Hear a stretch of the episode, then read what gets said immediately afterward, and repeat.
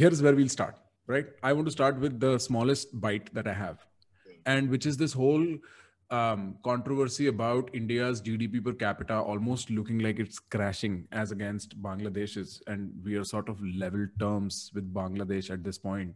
And I remember we were talking about the economic situation when we were hanging out in private, and you'd said that it's, well, it's it's it's a cause of concern. Is this the red flag that you were mentioning that we'd see sometime soon, or is this just some out of proportion news story that's not doing justice to the substance? Uh, look, it's a symptom. It's still not the red flag yet, but it's an indicator of where things are heading. Hmm. Because, see, you've got so many mandates now, you've got two absolute majorities. And the constant refrain we hear about not going in for economic reforms, as in, you know, hard, painful reforms. Hmm. Because if it isn't painful, it's not a reform. Mm. Okay. At the same time, jhatka pain, like what you saw with uh, uh, uh, demonetization, isn't actually a reform. That's just jhatka. Mm. Okay. Uh, because the goat dies at the end of jhatka, jhatka mm. or halal, whatever you want to call it. The goat is dead. There is no uh, growth to be had from it. This isn't like going building up your muscles, which takes uh, pain. Right. bakra mar jata hai. Mm. So this is the issue that we're looking at now. Bangladesh, if you look at it, some of us have been saying this for almost seven, eight, nine years. That ever since Sheikh Hasina took over and brought in her, all her reforms and all of that, especially her industrial reforms, Bangladesh was going to go way ahead of us. You read Mihir Sharma's book, you know, Restart uh, Last Chance for the Indian Economy. He's actually got a chapter dedicated to Bangladesh and why Bangladesh was about to overtake India. Okay. Mm. So we've known this for a very long time. We've postponed our economic reforms for so long, since 1991. We have not had proper economic reforms in this country. We've had tinkering under Vajpayee, fairly decent tinkering under Vajpayee, a bit more haphazard tinkering under Modi. Hmm. Uh, my issue with Modi's policies all uh, uh, policies are that they're all jhatka policies. Hmm. Whereas you you know good policy is like a perfume. Hmm uh, when you uh, you know when they say you test a perfume huh. they say you always spray it at your uh, uh, under your ears and you go for a walk for half an hour either on your wrists or your ears and you go for a walk for the uh, for half an hour uh, and you have to walk why? Because what happens is there is the first scent that hits you. And then uh, a perfume is essentially a toxin much like economic reforms. It is a toxin to huh. the hmm. system. Right. It produces a reaction and that reaction takes about 10 15 minutes to develop. And then you have the mature fragrance of the perfume that comes after about 30 minutes or so. Huh. reforms are like that right? It's a toxin to the system in the sense in that it forces a reaction okay and what happens is it is the second order and third order effects of policy that are the most important the first order is the jhatka that you get to see hmm. which is queues at banks during demonetization and things like that. That is not a reform per se. Hmm. What happens after that? That is the reform. Hmm. So uh, uh, you see this also with GST. Hmm. For example, uh, and uh, you know, with demonetization, we didn't know what was going to happen. With GST, at least, you know, all of us were predicting that if you've got four slabs, knowing the kind of bureaucracy, lower level bureaucracy, the extortionate, rapine, bureaucracy you have in this country, they are going to use it to extort businesses. And smaller businesses aren't going to have the accounting uh, uh, manpower. You know, uh, manpower to sit and work all of this out. So the extortion is going to get worse. So you look at my friend Yusuf Unjhawala, mm. who runs the Defense Forum of India. He also runs a, um, a house supplies uh, uh, uh, store. And every single time, every month, some new guy comes uh, demands a new rate on something, a plastic uh, uh, wash basin tap, just because it's gold plated, he decides it's a luxury plastic, not even metal. Huh. A plastic tap because it comes with a cheap gold plating that wears off in about uh, uh, a month or so maximum. Huh. Huh. Six months to be a luxury product. but uh, that wears off in one month, he now wants to charge it at luxury product rates. And for the arbitration, uh, Yusuf has to go all the way to Mangalore, wasting two whole days, six hours drive, whatever, up uh, for the hearing, then uh, do the hearing and then come back. And all kinds of rubbish like this. And there isn't even a system where you can catalog this thing and sort these things out. Now they're planning on reducing it to a two slab, but even in the two slab, you're going to have these problems. Hmm. See, this this kind of um, uh, uh, you know, uh, uh we love uh, being verbose, and verbosity adds to complexity. Hmm. Verbosity reduces comprehension in the uh, general population. Hmm. So you know, there was this tax on restaurants. Hmm uh, I, I, think this was in the UPA time, uh, it said 7% on something or 12% on something. Now, it means the same thing, 7% on something. Why do you have to word it in two, three different ways hmm. when the amount you're charging is the same? So people didn't understand what it was, and some restaurants were charging 12%, some uh, restaurants were charging 7%, and then they had to come up with a uh, corrective thing. Hmm. So, you know, this is the kind of rubbish that you have this bureaucrat driven policies where they masturbate off to how much complex words they can put into one uh, uh, uh, law. Right. Yeah. Right. And it just goes all downhill from there. Is it? Is it like an? Sorry, I'm sorry for interrupting you. Just curious. Is it to, to, to say that there is this masturbatory verbosity this this unneeded complexity that gets added for the sake of just you know feeling competent rather than being competent is that like a is that like an observation we have from the outside? Or is it truly that incompetent incompetence is being mar- masked by verbose complexity? Like is that really the case that you look better when hain wahan genuinely ki yaar isko aur complicate karte hain? It's both so it's incompetence on the one hand of the political executive, that is the elected politicians, hmm. to not see that verbosity is either being used to undermine policy hmm. or to mask the bureaucrat's incompetence. Hmm. Okay. Uh, so if the bureaucrat is doing it, this is what bureaucrats do. Hmm. But if you are not seeing it and you think the bureaucrat is Raja, huh. and you are allowing him to bog you down in micro detail, Hmm. So, you know, there's that very famous episode of uh, Yes Minister or Yes Prime Minister, I forget which, hmm. where uh, the Prime Minister is given three boxes full of work. And the operative section is in the third box right at the bottom, which you'd only reach at one or two in the morning, so you wouldn't pay attention to it. Hmm. this is what they do. Right. Okay. Uh, if you haven't been able to see through that, and if you're going along with this useless verbosity, shame on you after six years, if you haven't wisened up to the game, shame right. on you. Right. You can no longer blame the babus. It is your problem. Right. Right. And so, what are these magical in- industrial reforms or economic reforms that Sheikh Hasina has done in Bangladesh that's like speeding her economy like that? Yes, scaling up. You know, labor laws this was uh, labor laws was something that this government wanted to introduce in its first term within the first six months. Hmm. And then Rahul Gandhi came up with the suit Boot Ki Sarkar, and the Sarkar got completely scared and then backtracked on all those reforms. Do you remember those labor reforms that meant happen? I remember Soot Boot Ki Sarkar and whatnot being that right. thing. Yep. And uh, what happened here is this is what Sheikh Hasina did. Here, you actually pay a penalty if you're going to go from micro to small, small to medium, medium to large you pay a penalty because the regulatory controls on you, the labor controls on you increase exponentially. Hmm. Okay. And the which fine, nobody cares about that if it weren't such thick, fat regulations, verbose regulations, number one. Number two, so ambiguously written that you can't make head or tail out of it. Hmm.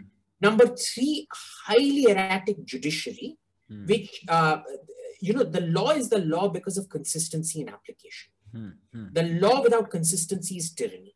Hmm. And that is what you have out here. Okay. You don't know when a judge will say, oh, you know, the law may say this, but uh, the bigger law is the dharma of protecting our labor. Therefore, I'm ruling against you. Hmm. This is a joke. This isn't a judicial system. Okay. Hmm. Uh, uh, you have things like this. At the fourth level, you have the fact that you don't have uh, hire and fire laws. Hmm. Because, you know, quality control is a function of labor laws.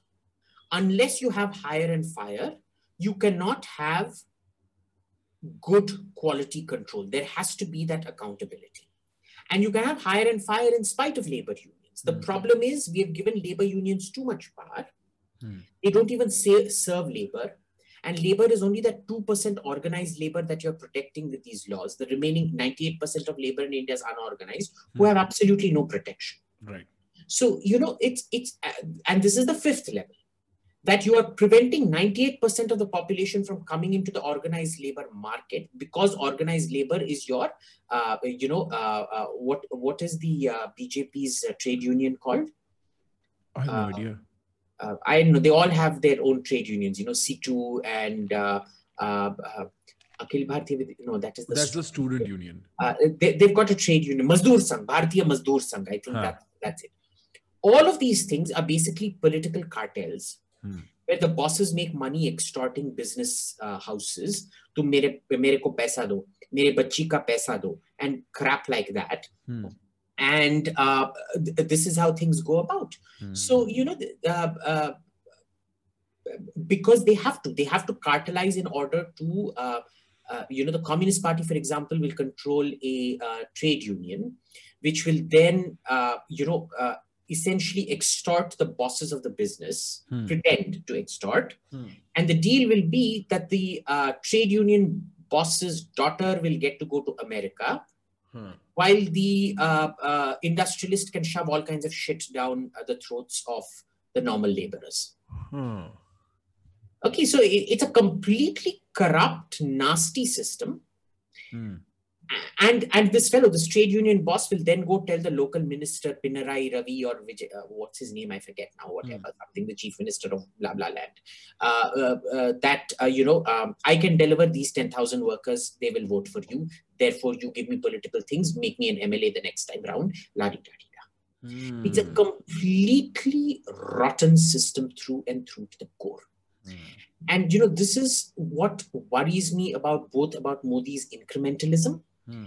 and about Modi's uh, so-called big ticket reforms, which is that he does not understand deep systemic problems. He hmm. doesn't understand that it's a system of systems. You can't change one thing.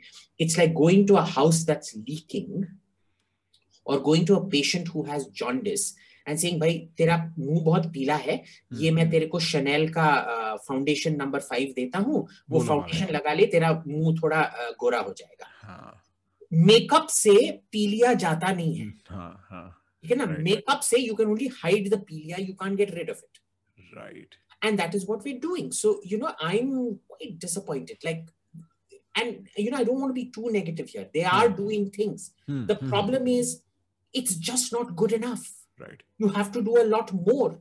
you don't understand how things and you know uh, for my own example four five years back um, i used to be a really not very good defense analyst hmm. because it's a, it's a growth process of course i mean you grow throughout your life because i used to think that defense was a silo Mm-hmm. You and you know, boss that, yes. at that point, yeah. So Samir forced me to, you know, look at education, nutrition, economics, and ladi to understand how everything is tied up together. You can't solve your defense problems unless you solve all the other problems as well. Mm. Not happening. So you know, it's I'm despondent now. This is this isn't a red flag. It's a symptom. It's going to get worse. So tell me, uh, like you know, very often when I have a discussion to this effect, or when I think about it myself, it almost feels like because of the economic deficiency of our recent past that we are not this is my hypothesis shoot me down when i'm wrong that we are not culturally sophisticated enough to play by the rules and therefore no matter what system we put in place we find our own ways to you know sort of corrupt it and whatnot. But in in this example and, and what we've spoken about up until my concern is that bangladesh is not very different. If, if it's not if it's not as good it's probably worse right? How is it that they have then like and it's it's not even like you can resort to the whole population argument in that case. They're as bad population wise as we are how is it that they are managing to play by the rules or like have like a systemic change is is it a cultural problem or is it a systemic problem are they different like you know what i'm getting at right so hmm. see Bangladesh, uh, Bangladesh corruption is probably more blatant than in India. Mm. They're probably much more corrupt than we are. Mm. But remember, both Britain and America, before they became fully industrialized, were just as corrupt. Mm, right. France was just as corrupt. That's why you had the French Revolution. Right. right yes. So uh, uh, the thing is, it's kind of you know about the Kuznets curve, right? That after you reach a certain per capita income, the environment becomes more important to you. Uh-huh because then the quality of life improves. You're more focused on the quality of life, and therefore your environmental consciousness becomes higher. Uh-huh. This is like that. The richer and richer you get, the more you focused on correcting systems you become. Mm. Which is what happened in America. America was run entirely by a small bunch, and in Britain, it was run by the nobles, the House of Lords, mm-hmm. right, right? right? Which was a little cartel. Right. Uh, and uh, uh, and it's quite curious because the House of Lords has how many members? Three, four, five hundred, six hundred members. But huh. I think it's the House of Commons that has six hundred members. In the Mughal Empire, you had six hundred and fifty-five families that controlled what seventy percent of the wealth of the empire. Huh. So that isn't the issue out here. The issue is, do you understand what you are doing? because with Sheikh Hasina, she understood what was needed for industrial growth. Mm. She hmm. knew that they can't do things like space, they can't do things like uh, nuclear weapons, they can't do indigenous fighter aircraft and all of that. And she decided we are going to focus on two things ceramics mm. and textiles, where they already had a certain strength. Mm. And they allowed those sectors to grow they didn't even impose restrictions on them like uh, you know they've got sweatshops there in india you don't really have sweatshops in that sense mm. but then you don't have people can't open up new factories right there they can just keep expanding expanding expanding and ultimately the you know the quality of life will grow mm. here you're not allowing to expand you're not even allowing the you're settling so say bangladesh started from here the average bangladeshi textile worker Today, they're still not up to you. They're still uh, slightly lower. But in say 10, 15 years, they'll be here. Hmm. You have been here, you continue to be here, and you don't want to go anything beyond here. Hmm. That is our problem. So, so you understand what's happening out here. It's that it's this chalta hai attitude. Hmm. It's gone back. It's come back. It's got, come back it's come back and it came back because of all those 2G scams and things like that. You know, for a short period in between, I think end of Vajpayee and UPA 1, from Vajpayee's beginning to UPA 1, mm. wealth and profit for the first time in India became good terms. Mm. It was good to be an industrialist. It was good to make profit. It was good to, uh, you know, be rich. Right. By UPA 2, not just because of the scams, but also because of that NAC crap mm. and the boys' unrestricted socialism, mm. wealth became a dirty word again. Mm. Right? So you're no longer aspirational anymore. Right. And that's very, very, very problematic.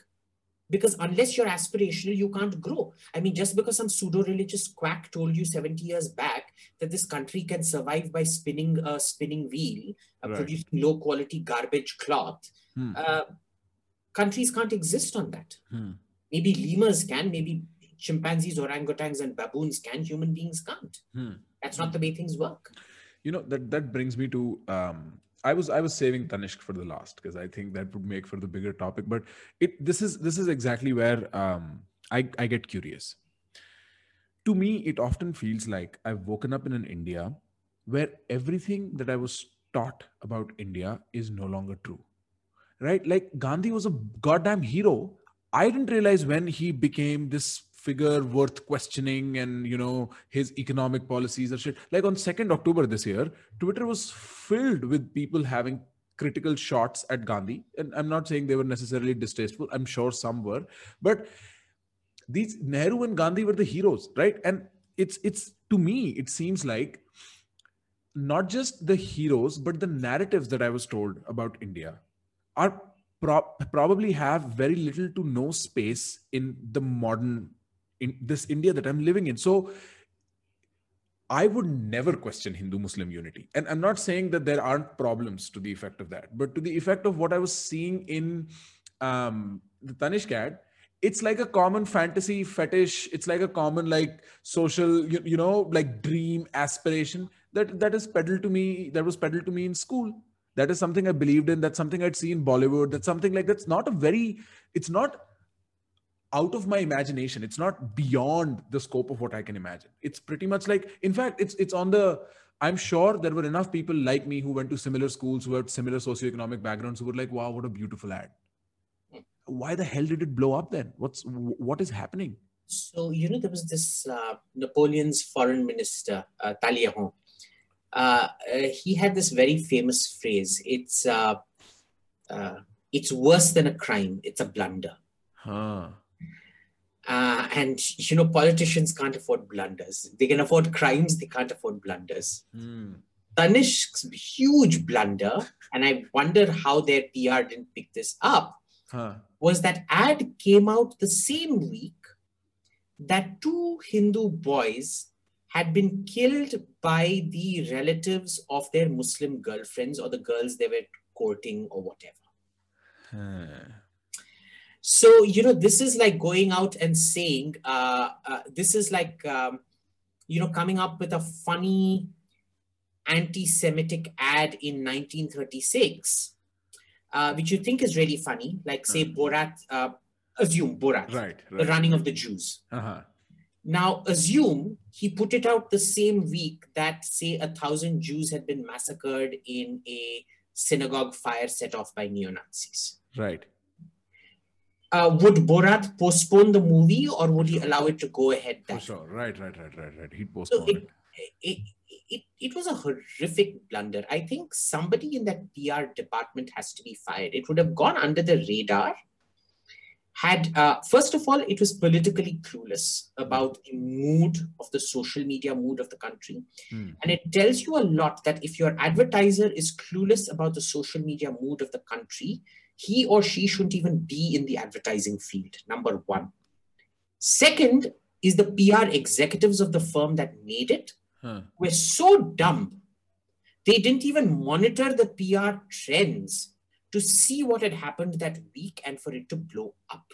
Hmm. So whoever is in charge of the marketing at Tata's really needs a kick up their ass Huh. because this kind of online lynch mob, I'm not going to blame the online lynch mob because the, the left also does it, the right also does it. Huh. Do I like it? No. No. But do they have a right to vent? Do they have a right to call for a boycott? Absolutely. They don't Sure. have a right to say, go kill the advertiser or Sure. go kill Ratan Tata or whatever, or let's go burn down, uh, you know, Tanishq uh, uh, buildings or whatever. Right. But they absolutely have a right to abuse. Hmm. They have a right to boycott. They have a right to go after you online. Absolutely. Sacrosanct right to go after you online. Hmm. That is super interesting. I, you know how you you you mentioned the social media mood, and that's sort of what I was thinking about. I was like, "Okay, yaar, like I can imagine people having problem with the ad. Tell me one version of Hindu-Muslim peace that works. If I can at least imagine, because this was my let's just say my average imagination of Hindu-Muslim peace up until this ad became a thing where people were like, okay, we are not okay with it. So if you can tell me, like, in this new concept of India that we are coming up with as we go, as we are building, how what is an imaginable scenario when Hindus and Muslims exist in peace? What what has to happen? How does it You look know, I like? think at some level, this uh, every time you fantasize something, Right. or overstate something, it's usually a falsehood. Hmm. And I think that applies to Hindu Muslim peace as well. Hmm. Hindus and Muslims haven't coexisted in India. They have at best led parallel lives in India. Hmm. They have led segregated parallel lives because you look, uh, uh, they usually live in their own mohallas. Hmm. Okay. Yeah. Where do you see syncretic side by side existence except in two separate mohallas? At most, one street will be living because one side of the street, the left side will be Muslim, the right side may be Hindu, and that will be about it. Hmm. Okay. This is a fantasy. It's like how, you know, in the Vedas, everything begins with Om Shanti and ends with Om Shanti. Hmm. Everything is Shanti, Shanti, Shanti. Why? Because those were violent times. And the Vedas was written, see, the Veda was the Hindu Treaty of Westphalia Right. It was the coming together of lots of different streams of thought that had fought at the Battle of Ten Kings, Sudas and the Battle of Ten Kings. And they decided, you know, we don't want to have these wars of religion anymore. Europe came to that conclusion in the 1600s. We came to that conclusion in, I don't know, 2000 years 2000, ago. 3000, 4000, 5000, 15,000 BC. I don't know what it is. Right. Uh, I'm not going to get into that uh, year controversy, but whenever. right. And we said, this is now, the Vedas is now a, uh, uh, everybody's point of view chalta hai. So in the so in the tenth book, you have uh, you know the uh, Nasadiya Sukta, which is an atheist Shukta, Hmm. right? Uh, uh, uh, and you still have the prayers to the gods and all of that and la di da, where you have to perform the prayers properly and so on and so forth. Hmm. So all of that chalta hai. But in this case, what you have is, you know, uh, the Jewish greeting is shalom, hmm. peace. Why? Because when you were desert dwellers, every drop of matter water, uh, every drop of water mattered. Hmm. You come and drink from my well, I will kill you. Hmm. You see this in the, I mean, uh, it, it's a movie, so it's a uh, uh, this thing, Lawrence of Arabia, the hmm. famous one with uh, Peter O'Toole. Uh, the Arab and Peter O'Toole go and drink at a Bedouin's well and the Bedou shoots the other Arab guy and he forgives Peter because Peter's an Englishman. He didn't know, but the other Bedou should have known not to drink water from my well. That is why they keep saying salam, salam, salam alaikum, alaikum assalam. It's showing, you know, it's like when you make contact with a warrior tribe, with headhunters, mm. you have to put on these shows of peacefulness and things like that. Mm. Okay. Why do you keep saying peace? Why do you keep saying shanti, shanti, shanti? Shanti nahi tha kya? हाँ। तो, तो पूछ रहे किस लिए हो? हाँ, हाँ, अगर शांति था then why you going on saying shanti shanti? Right right then you be saying paisa paisa paisa और रुपया रुपया रुपया है ना? Something like that right Hindu Muslim unity is that fantasy it's probably never existed which is why you concoct this hogwash like Ganga Jamuni tehzeeb और you know Hindu Muslim unity और whatever it has always been a deeply deeply violent fraught relationship. Just like this nonsense that Hinduism is a religion of peace, it is not. Hmm. It is an extremely violent religion. Hmm. Uh, you look at Thirugyana Sambandar, who is one of the uh, uh, uh Alvars, one of the 72 Alvars. Uh, he had 8,000 Jain monks impaled. As in, you, can you imagine a Hindu holy man asking for sharpened bamboo sticks to be inserted up the anuses of 8,000 Jain monks and for mm. them to be suspended on that, like Vlad the Impaler, mm. who mm. became Dracula. Right, right, right, right, right. Okay. Uh, this is also Hinduism. Hmm. Okay. Hmm. So this nonsense about Hindu being Hinduism being a peaceful religion and all of that, every time you tend to exaggerate things, hmm. I start getting very suspicious and I usually treat it as hogwash. So, but like okay I, am willing to buy that because Tavleen Tavleen said something very similar. She she mentioned uh, she, she said um, the Hindu Muslim fraud sentiment has always existed in India. And I was like, really? I, I was shocked at the same thing because I bloody grew up being told that there are four boys. One of them wears a turban, one of them wears a skull cap, the other wears a cross, and then the fourth person wears something that resembles like an om or something, and they all hold hands in unity and diversity. That's like the drawing they make you do in first grade. So this is Amar Akbar Anthony. That is Amar Akbar Anthony. It's, it's crap. It doesn't actually exist. Mm. Right?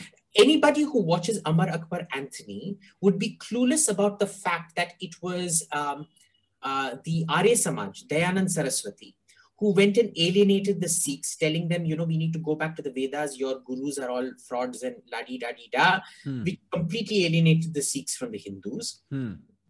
and created all the schisms. Hmm. Okay, so uh, uh, you won't learn that. I mean, how many people actually know how the Arya Samaj created that rift between Sikhs and Hindus? I, I, had no idea. Yeah, if Sikhs today are a separate religion, it's entirely because of the Arya Samaj and the mischief they played. And why did they try to do that? Everybody and everybody has this very benign notion of the Arya Samaj that huh. they're so sweet, they're so they do intercaste marriage and la di da di da. When I was growing up, you know, uh, I didn't even know what the hell caste was. Hmm it, it was irrelevant in the house. Nobody asked about caste. So the first time I came to Delhi, after seven, eight, nine years, uh, I was sitting in the school bus and this guy asked me, Tera caste kya hai? Huh. Like, what the hell? How rude. How dare you even ask me my caste, you know? Huh. And it turned out he meant your surname. Right, right, but, right. Uh, uh, yeah, but uh, but anyway, that, that's a slightly different thing. But going by our civics book, which talked about the evils of caste, living in New Delhi or living in Madras or Kolkata, you didn't even know what the hell caste was. Okay. And then you go explore everything outside, and then you begin to realize how big an equation caste actually is. Mm. But for the first 10 years of my life, uh, my parents were in intercaste marriage. My right. parents divorced, and then my stepfather was Dalit. Uh, uh, and, you know, so for us, even mentally, caste was never an issue. But that doesn't mean just because mentally caste isn't an issue for me, doesn't mean caste isn't, isn't an issue for 98% of the rest of the population. Hmm. So, you know, it's, it's complicated stuff like that. You, uh, the moment we try to, sim- uh, and that is the thing, when you try to oversimplify something, Hindu-Muslim hmm. unity, hmm. you know, uh, uh it's so crude, it's almost laughable in that sense. Hmm. I, I get the sentiment. I'm still I'm still concerned though, because say what you will, even in Israel at this point, there is let's say a small or a minority of arabs that get along with jews and there is like an arm's length distance peace equilibrium that the society sort of kind of has right and with all the disclaimers that i've used here like e- even to that extent I, only to understand the position that you or for that matter if there is a group of people that think similarly what they represent i'm just curious what what does it look like where i where i no longer have to worry about Muslims and Hindus and all of this all the time being on the news. What does that peaceful state look like? Uh, Is there it, any a future vision, any of that at all? Like it looks like Narnia or Hogwarts because it's probably unachievable. It'll exist in a fantasy. Look, even in America, let's hmm. let's look at things. Uh, let's look at different systems of integration. Sure. Okay. Hmm. Uh, let's look at say a country like Australia, which is whose uh, you know whose national myth hmm. is a fair chance for everybody. Hmm because of their convict heritage, they believe everybody should have a second chance, a third chance, a fourth chance, whatever. It's a fair chance. Mm. It's not ethnically based. It is linguistically based that everybody speaks English. Okay? Mm. One. Then you have an ethnically based country like Japan. Then you have a linguistically based country like Germany and France. And you have an ideologically based country like America, which is the American dream, mm. which is an economic uh, ideal. Uh, Australia is a social ideal. Hmm. Okay. Uh, in Australia, even today, the Vietnamese remain Vietnamese. Hmm. You have intermarriage. You have Jewish uh, white intermarriage. You have Vietnamese white intermarriage. You have Indian white intermarriage, but that is a tiny, tiny, tiny fraction. Hmm. They remain distinct societies. Hmm. Japan ethnically based. So, you know, there's no question of another nationality out there. Hmm. The Koreans, because a lot of Korean comfort women came there, and there was a lot of that Korean influx in the uh, 30s and 40s, 20s, 30s, 40s. Uh, uh, they have to hide their Koreanness, hmm. right? They have to take on Japanese names and things like that. Hmm. Germany, you have to linguistically conform. Uh, the Vietnamese still remain a distinct community, even though the Vietnamese have integrated, like in Australia, like in America, they have integrated completely into German society. They are a model community. Hmm. Uh, several ministers from the Vietnamese community. Why have the Turks not integrated? Hmm. Okay, uh, France. Why hasn't the North African community integrated? French Jews are today completely integrated. Hmm. Okay, but mm. why aren't North Africans completely integrated? Why North Africa is Algeria and stuff. Algeria, right? But even Black French people from say Cote d'Ivoire or uh, Niger or something like huh. that right. are not integrated completely into French society. Mm. So you know this comes. Um, there was a very interesting study done. Uh, America today Mm. You know, just because some people like say Thomas Sowell and well-to-do black people are integrated into society, what does Black Lives Matter? It shows you the lack of integration into society, For sure. which is quite significant. Mm. So there, there- there's a lot of things happening out there. This notion that you integrate automatically, you have to find the common enemy. This is why we keep going back to Huntington and substance and salience. Mm. When did Jews started being seen as white people? When there was somebody more alien than the Jews coming in. Mm. Right? So in all of Europe, all the pogroms were directed at Jews till you started seeing more black people, more brown people, more colonies who were like, oh my God, they may be Jews, but at least they're white, so we can intermarry and Disraeli can become the prime minister of Britain. Mm. Uh, why? Because Disraeli could only become the prime minister of Britain after you started having blacks and browns uh, and yellows come into Britain. Mm. Right. Uh, Italians were considered low class people in America. Italians weren't allowed in. Initially, Right. the Irish weren't allowed in, Catholics weren't allowed in. Then Right. Catholics were okay, but Italians weren't because you're darker. You're not really white, white. You're, You're kind you're of yellowish. uh, cream. ah, cream. uh, right. And then after uh, the other migration started, uh, Italy became okay. Italians are also now white. Hmm, hmm, hmm. So this is how things happen. So this understanding the difference between substance and salience in India, you've never had that. Huh. You've never had that. So you said it, substance and silence. Substance is what connects us. Right. So why do both Prakhar and Abhijit consider themselves to be Indians? Hmm. And why do we not consider Imran Khan to be an Indian? That right. is salience. Substance is what ties us together. Silence is what separates Salience, right, right, right, right, right, right, right, right. Right. So in I, I understand, right? Like you can make the case that there is like the blacks are not integrated in America. There might be all, but then how is it? How do I imagine a demographic equilibrium? Like, what does a peaceful situation look like? Or is there no peaceful situation ever? Is the final answer that Muslims must leave for Pakistan? Like, what is what do we think? So or we're it, waiting for Sri Lankans to come in so that we can then be like scary answer. Huh. Uh, which is that it was probably possible before the information age mm. where your knowledge was restricted. So, for one of the things that I've seen where uh, essentially Asiatic, despotic, feudal, medieval population, Central Asia, huh. so Kyrgyzstan, uh, Tajikistan, Turkmenistan, Uzbekistan, and uh, Kazakhstan, which are horrible, horrible, nasty places to be in. Hmm. Because it, it, was massive resource shortages, extraordinary cruelty of a steppe people, and things like that, despite the few cities here and there right. uh, who over 70 years of the Soviet Union started thinking of themselves as European, following sedentary European norms, uh, eating pork, mm. drinking alcohol, uh, and so on and so forth, being quite irreligious or all to the point of being anti-religious almost. Mm. Because even now in Turkmenistan, Uzbekistan, Kazakhstan, if you if you're seen go, going to mosque every day, the secret police will knock at your door and take you away. Why? Uh, they they're not comfortable with religion. Oh, so they're so they're so anti-religious at this point. They're, they're not anti-religious. They're fine with they they use religion as a binder. Huh, huh. In addition to ethnic binding, because huh. they are Uzbek, Turkoman, Kazakh, Kyrgyz, Tajik. Huh.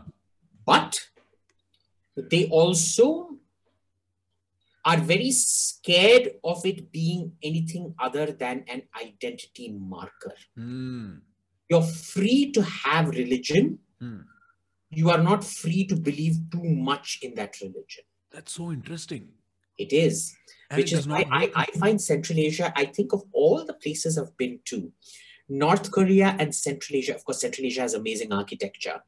But other than the architecture, I find the social dynamic to be just fascinating because there are so it's for me initially i used to think of it when i lived in the ussr as a kid i used to think it was fascinating because this is such a progressive society it's the socialist you know i was a full-on communist when sure, i was a kid right, yeah. as in i hated america i wanted to uh, uh, End if, to if, America. if, you had met me when i was seven years old huh. i would be the kind that would have probably uh, uh, flown the plane into the World Trade Center. I hated right, America like the kind.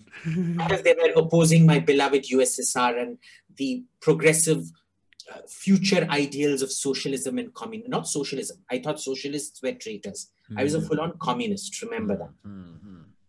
But uh, today, when I talk to my Muslim friends from, say, Iran or Afghanistan, uh, because I travel there, you know, I have family in Iran, so I go there quite often.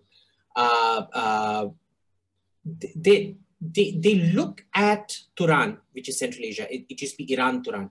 Iran is Persianate, Turan is Turkic. Huh. Uh, Turan is a cultural genocide. They believe that the whole culture of that region, very complex culture, Turkic meets Persianate meets something else, has been completely wiped out, which is also true.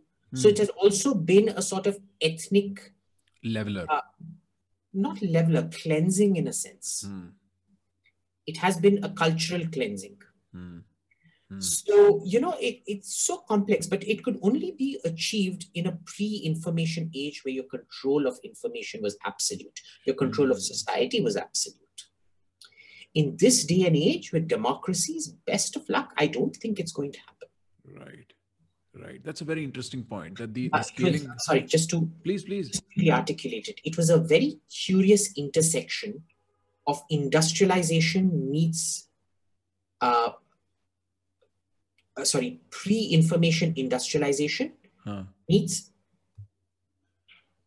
very good or very chalu or very cunning social policy mm. in the hmm. case of the USSR and the Turks. Mm.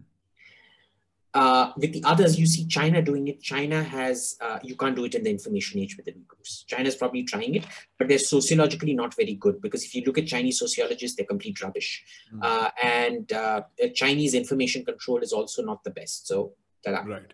Ship sailed. Right. No, but it's so interesting that this the fact that as soon as the information industry scaled, democracy sort of reached this very weird stalemate situation where they cannot have short-term costs of big nature to justify any long-term benefits that they might think is all right in any sense right? Like it ha- it's always in the world's view. It's always subject to international opinion. It always has to be looked at like that. And i mean we see that you know when amit shah said what Western human rights cannot be applied to the Indian context. And there is stuff like that that keeps popping up. China has this whole rhetoric about how the Western values are decadent and so on. But I am still caught up with this uh, Central Asia thing. So these guys are like they. What is their central narrative then if it's not religion? Like, what do they bind around? Uh, bind around? Like, with the culture, cultural parts, what is happening there? So, uh, Central Asia is very, very curious. In Turkmenistan, what happens is it's it's very much a imagined ethnic binding because if you look at the flag of Turkmenistan, it's huh. a green this thing with a strip with five tamgas. And those are the tamgas, which are the tribal markers of the five main tribes of Turkmenistan.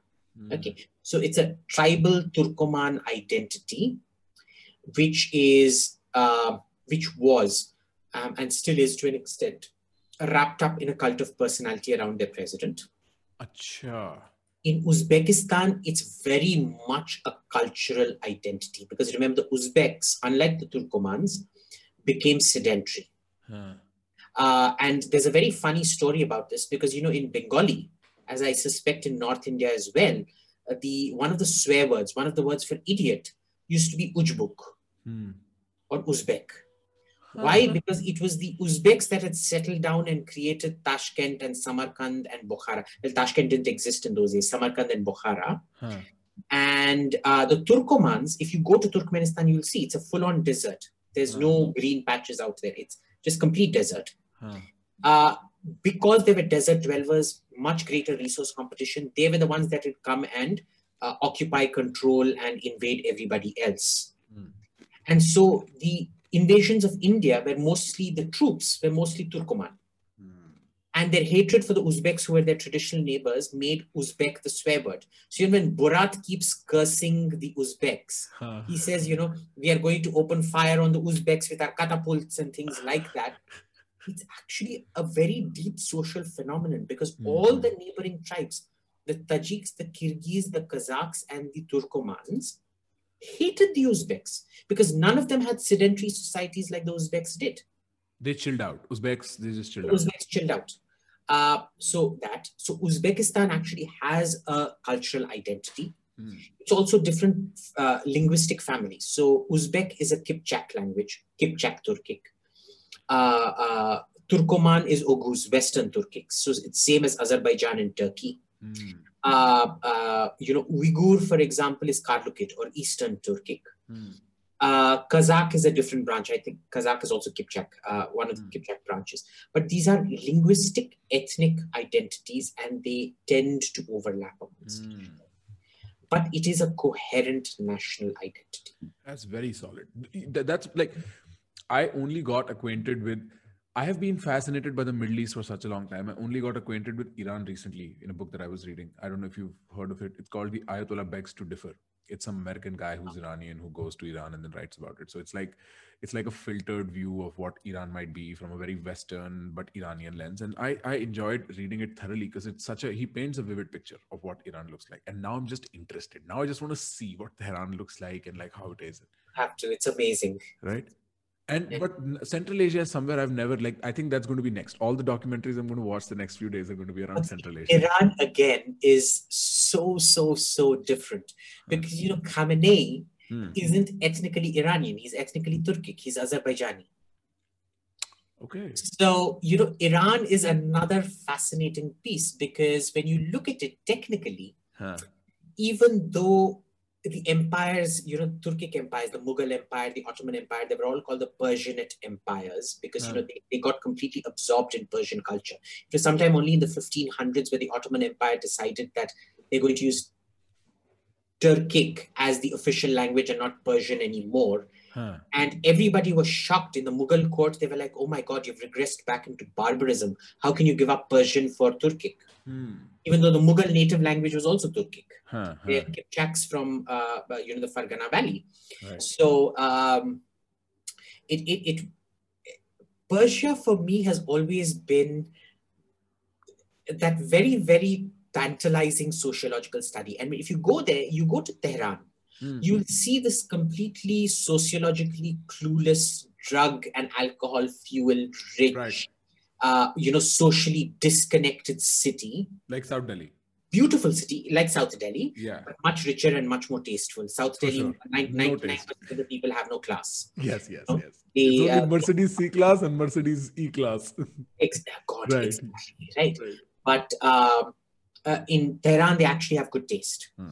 Uh, uh, most people have good taste. Hmm. Uh, but then you go to Shiraz, hmm. which is much more rural in its outlook. Hmm. And you'll see, because that is Fars, that is where Persepolis was. So that hmm. is the beating heart of Iranian culture. Hmm. It's completely different. It's much more conservative.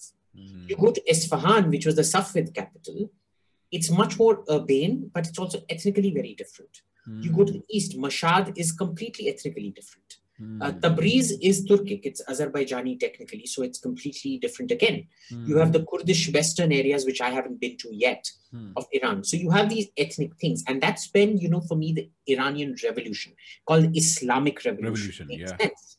Right. Because see, they never called it the Shia revolution. Hmm. They called it the Islamic Revolution. Why? Because they have huge pockets of Sunnism even within the Kurds are Sunni. Hmm. The Khuzestanis are uh, uh, Sunni. So there's the Arab uh, areas near uh, uh, uh, Iraq which are Sunni. There is Balochistan, Waziristan, which is a part of Pakistani Balochistan technically, ethnically, right. Right. which is also Sunni. Right. So, you know, it had to be masqueraded around as an Islamic and not a Shia revolution. Uh, and there's so, I mean, we can just go on talking about Iran because there's so many cultural facets to Iran, which never comes out, you know. One of my big complaints about Western scholarship on Iran is it is so crude. It is so black and white. Uh, it's just Iran versus us. There's no understanding of, you know, the deep regional, the linguistic uh, divisions within Iran. You know, you can even explore Iran through its food. Gilaki cuisine, for example, is very different from, say, Tabrizi cuisine, which is very different from Tehran, which is very different from the South. The South is, you'll actually use a lot of tamarind and fish, which is a very Tamil Kerala thing to do. It's actually more than Kerala, it's a Tamil uh, Andhra thing to do. Huh. Uh, east coast even not even on the west coast in that sense huh. so you know even that cuisine exploration leads you to so much because technically if you look at it uh, there is a cuisine belt where india is the spiciest and it goes towards iraq and saudi arabia which are spicy but not that spicy hmm. iran is the odd man out because it's totally non-spicy mm. between Pakistan and Iraq. Iraq has a lot of spices in their food. Pakistan has a heck of a lot of spices in its food, but Afghanistan and Iran don't. Why? Because it is a complete Turkic. It's a north to south Turkic mm. cuisine influence that came down south. Very interesting.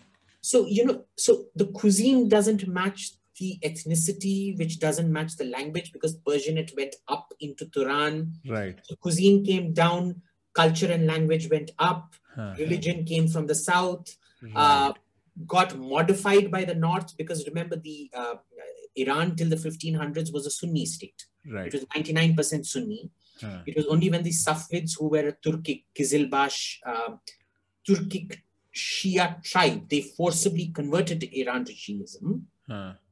so you know it's it's just fascinating those layers of history and the ethnicity right. and all of that they're just completely lost. Yeah, yes, I get that. I, you know, uh, I'm almost tempted to touch upon like even the, um, it, it's Armenia and Azerbaijan, right? That are that yeah. are not getting along. Yeah, yeah. But um, before that, let's let let me start you off with uh, China and Taiwan and India.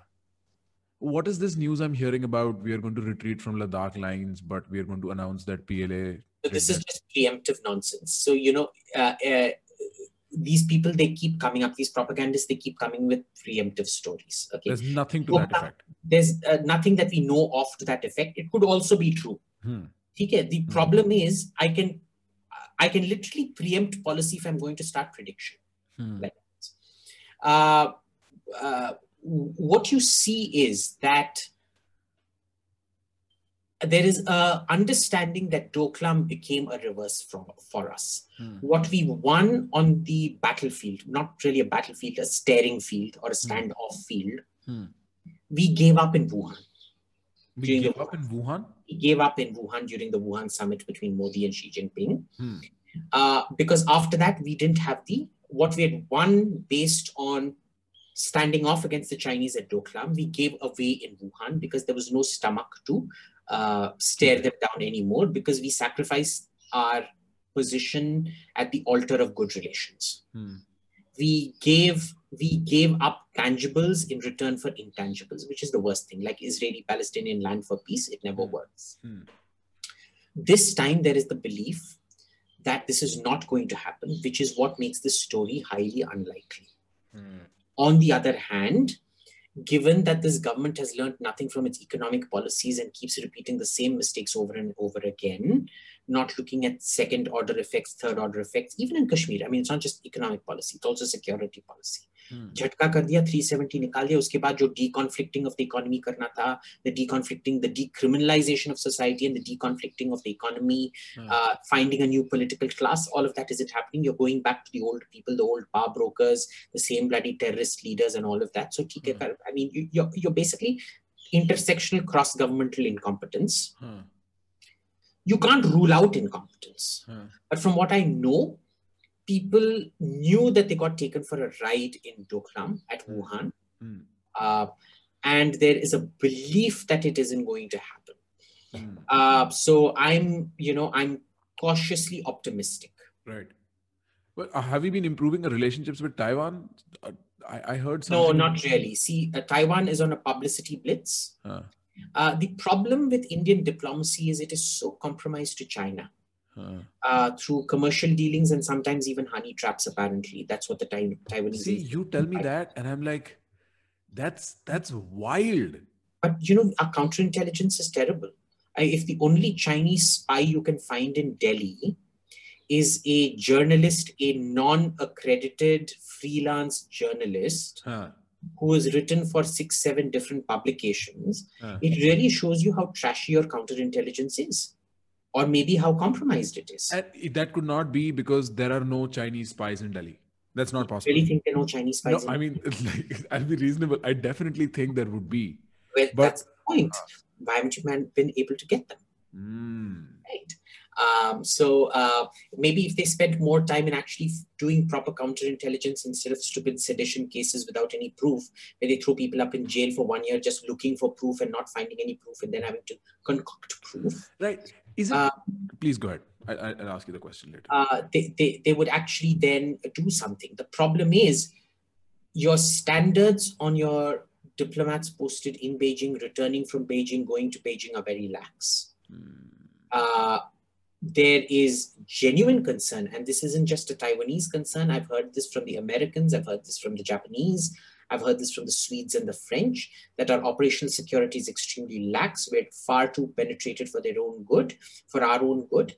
And one of the main reasons they don't give us technology is that they claim that they just don't trust our operational security measures, be it in terms of personnel or be it in terms of technology and processes. Okay. Uh. So, uh, this is one, but I mean, you know, we're reading too much into the compromise thing. There is hmm. also plain incompetence, mm. Hanlon's razor never attribute to malice what you can do. Stupidity. Uh, incompetence to right. stupidity. Hmm. Uh, which is that we use the Dalai Lama, Tibet, and Taiwan as pinprick tools. Hmm. Uh, right? We use them and we throw them away when we don't need them. We don't look at them as assets. But this is our intelligence thing throughout. The way, you know, uh, Morarji Desai discarded all our assets in Pakistan. Huh. Then IK Gujral goes and does the same thing. Huh. Then Doval does it, the same thing all over again. Disposed our assets in Pakistan. Disposed or, uh, you know, disinvested. Uh, Why? Morarji, we're no longer engaging with you. With IK Gujral again, you know, we're no longer engaging with you. With Doval again, we're no longer engaging with you. Why? In Balochistan, the entire Balochistan insurgency. It's it's a it, it's it's a technical flaw in the Indian mind. I don't know. It's Hmm. it's this belief, and this is the most dangerous thing about all of this is that individuals are still able to impose their will over institutional interests. Huh. Okay, it shows you what a primitive society we are, how primitive and crude and feudal and pre-industrial our systems, our institutional systems of governance Mm. are. Hmm, hmm, And it's a very, very dangerous thing. On one hand, it's also a good thing when you want to implement change, hmm. but not a good thing when it, it's stupid policy, when you're trading intangibles for tangibles. Mm. Intelligence is a tangible, and insurgency is a tangible, peace is an intangible. Mm. Okay, so uh, Taiwan will be used. All you're doing is opening uh, talks on a free trade, this thing. Taiwan has a whole gold mine of electronic intelligence and human intelligence on uh, China. Are you doing any of that? No. Are you preventing your students from going to China and instead go to Taiwan to learn Chinese? No. So what are you actually doing? This is all, you know, th- there's nothing actually in Indian foreign policy. Okay. Indian diplomats, the MEA is at best an event management agency. Hmm. Okay. Think of a very glamorous event management agency with good access. Hmm. That's about it. That is all they're realistically capable of. Hmm. Uh, rest of it is just tamasha, so there's nothing really happening with Taiwan per se. She may become Ingwen Tsai, Tsai Ingwen. I, I'm so sorry, I forget the name. Huh. Um, I keep getting confused. Um, and I don't know why. It always happens with three syllable Taiwanese names, um, and always with the Taiwanese president.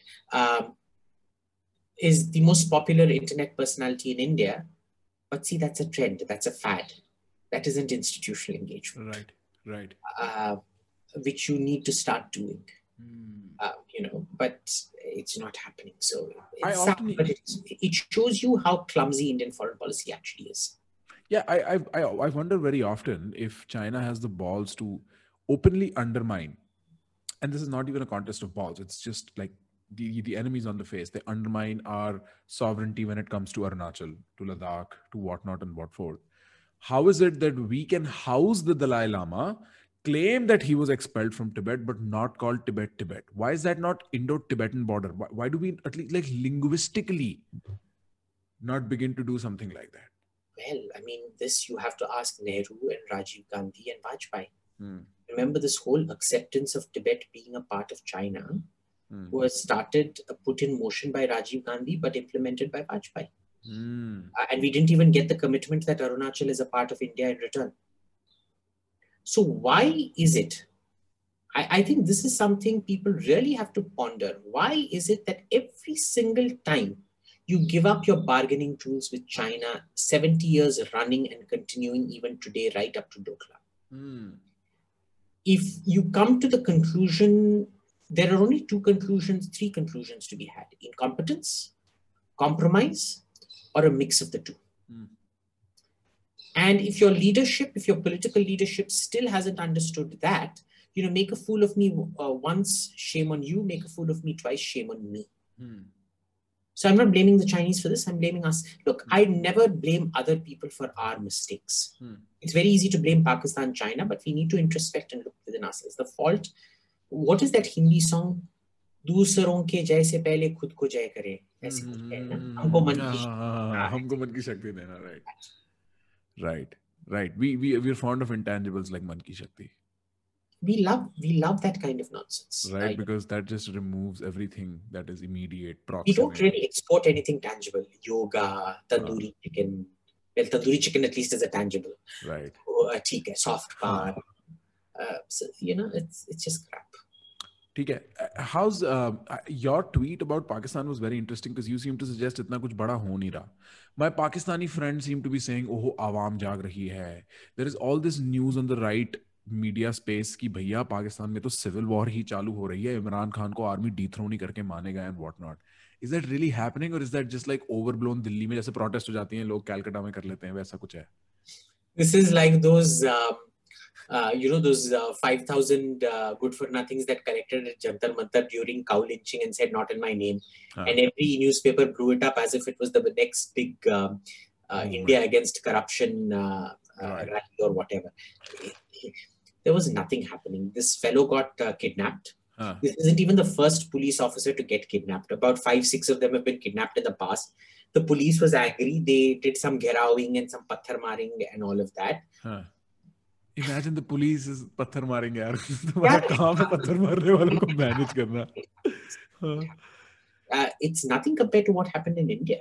Huh. You remember in Kashmir in 1989 when the uh, uh, ethnic gen- uh, ethnic cleansing of Kashmiri Pandits happened, you had Kashmir civil service officers and police officers officially issuing threats to the Hindu community who never got sacked from their positions. They were retained in their positions. So the, the civil uh, servants and the police policemen back in the eight, late 80s, early 90s, when Pandits were being exp- were expelled from Kashmir, killed, expelled them on top. With, with, with the active collusion of the police, of the Jammu and Kashmir police. Huh. You had police, government, and other officials. Actually, some of them wrote a letter, remember? We don't huh. accept Indian occupation, shit like that. No disciplinary action taken against them. Continued in government.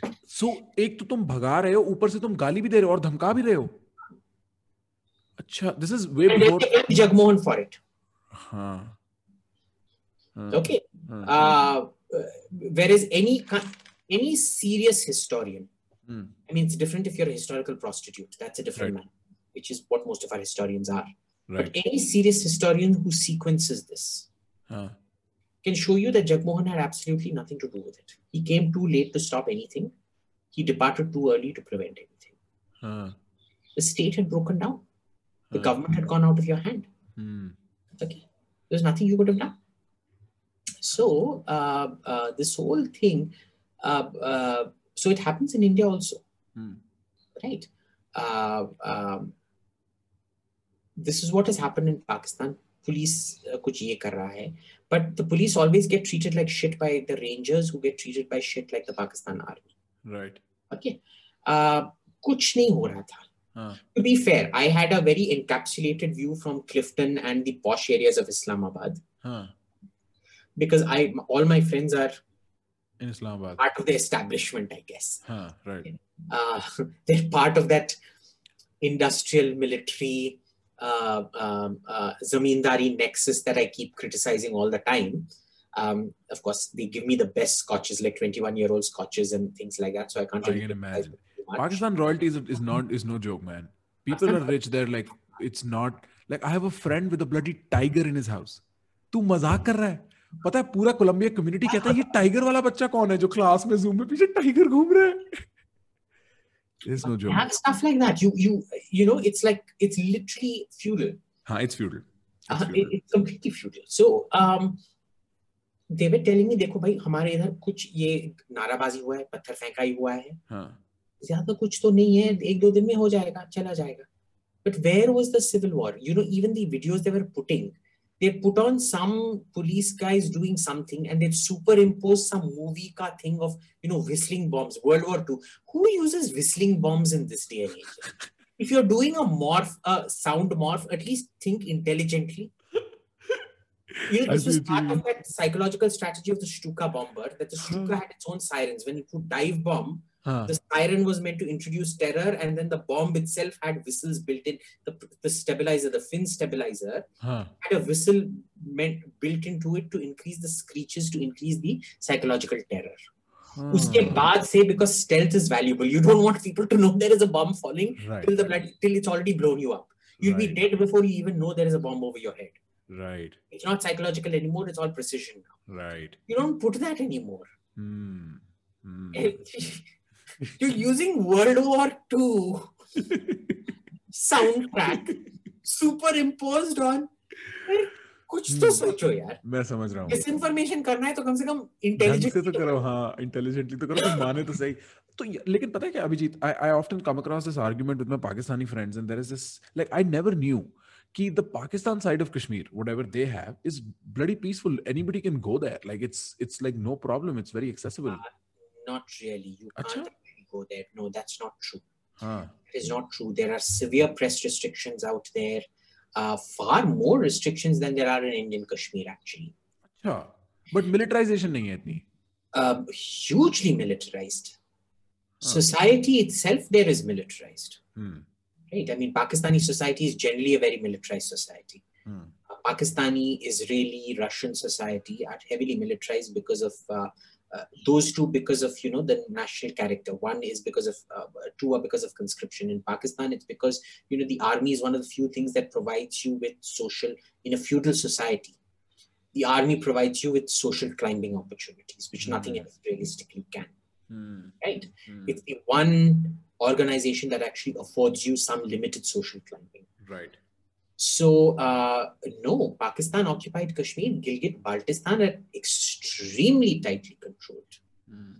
uh, my Pakistani friends uh, don't uh, uh, mince their words about it. Maybe because your Pakistani friends aren't in the security field. Hmm. of course Mine mean, they're kids they students. notice all these things and things like that. Huh. And all my uh, non-Pakistani friends who lived in Pakistan or traveled there have also been telling me the same thing. They would much rather be in Indian Kashmir in terms of security restrictions and reporting restrictions, Hmm. uh, telephone restrictions, uh, filming restrictions than they would be in Pakistan occupied Kashmir. Right.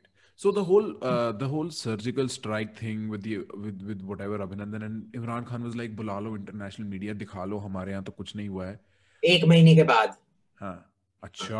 एक महीने मतलब के हुआ बाद था। अरे बिल्कुल हुआ था यार। We have multiple sources confirming it so you know the same sources that confirm to me that Karachi में कुछ नहीं हो रहा है। हम्म, हम्म। where the same sources that confirmed to me Balakot में कुछ हुआ था। Why are they going to lie? हम्म। सिर्फ़ चिड़िया मरी है कौवा मरा है। That was all like this हम कितने पीसफुल हैं। Their thing was see the one thing they confirmed was that uh, who was the chief is it Syed Salahuddin or I forget now yeah they, they have ख्वा- so ख- ख्वाजवा खाजवा you you mean the chief of uh, staff many army of, uh, the uh, thing we targeted the terror camp that we targeted oh अच्छा अच्छा अच्छा I don't remember his I name हाँ uh, um, हाँ. uh, Masood Azhar, uh, Masood Azhar और सैयद सलाउद्दीन यार इनके नाम इनका नामिंग डाइवर्सिटी इतना कम होता है ना एवरीबॉडी इज़ सैयद और मोहम्मद और समथिंग आई हाँ. Can't remember all the names it's all Right. jumble like you know for um, white people every indian is raj हाँ and for every indian uh, for for an indian every western guy is either a david or a richard और John और बस one उसको of Richard हाँ John Peter Richard हाँ. David ये क्या नाम होते हैं तो ऐसे ही रख लो इनका ठीक है हाँ th- there was a news item that came out two days later that's either Syed Salahuddin or Masud. Uh, uh, whatever the other guy's name Masood, is oh, yeah, let's just हाँ, call it ठीक है uh, X Ahmed. Ahmed. X, Ahmed X. Ahmed X placeholder name. Uh, placeholder name. Ahmed X had been admitted, uh, his condition was very serious. Uh. And there was speculation that he had been injured in that Indian airstrike. Achha. Those sources confirmed to me uh, now in multi source confirmation. There are my Pakistani sources who asked other people. Mm. There were Pakistani sources around there who confirmed direct to me Hmm. and completely different pakistani sources that my friend francesca marino the italian reporter has who confirmed to her Hmm. that the strike was there uh, it killed somewhere between 30 to 80 people Hmm. Uh, the one thing that was never told to any of us was ki Azhar X uh, or Ahmed X has been killed. Had he been killed or injured, the first piece of information that would have been given to us is not that 30 to 80 people have died. It is that Azhar X has been or Ahmed X has been badly injured injured or injured or just plain injured. right But that wasn't it. It was 30 to 80 people have died. Hmm. So when you have multi-source confirmation like that, you have clear satellite image showing you three holes right on a tin roof. You have a clear time lapse between the period that the press is allowed to go out there. Right. Hmm? Right. Uh, what happens? Hmm. So Hmm. there's a lot of things. Uh, uh, Balakot absolutely did happen. It did reduce their training strength. It set them back by about two to three years at least because it killed the train the trainer program. Hmm. So that was very important. Uh, it was also the first strike we carried out in Pakistan proper. It isn't disputed territory. It's Northwest Mm. Frontier Province, Hmm. right? Hmm. So uh, that that was important. That was very very important. Hmm. Uh, it was a very good thing to have done. Hmm. It's one of the few things where, in spite of probably having thought of a jhatka mentality, even the second and third order policy effects were good. Right. Right. Right. Right. Right. right. ठीक है. I think I think I'm pretty caught up for like a few weeks before I have you on again.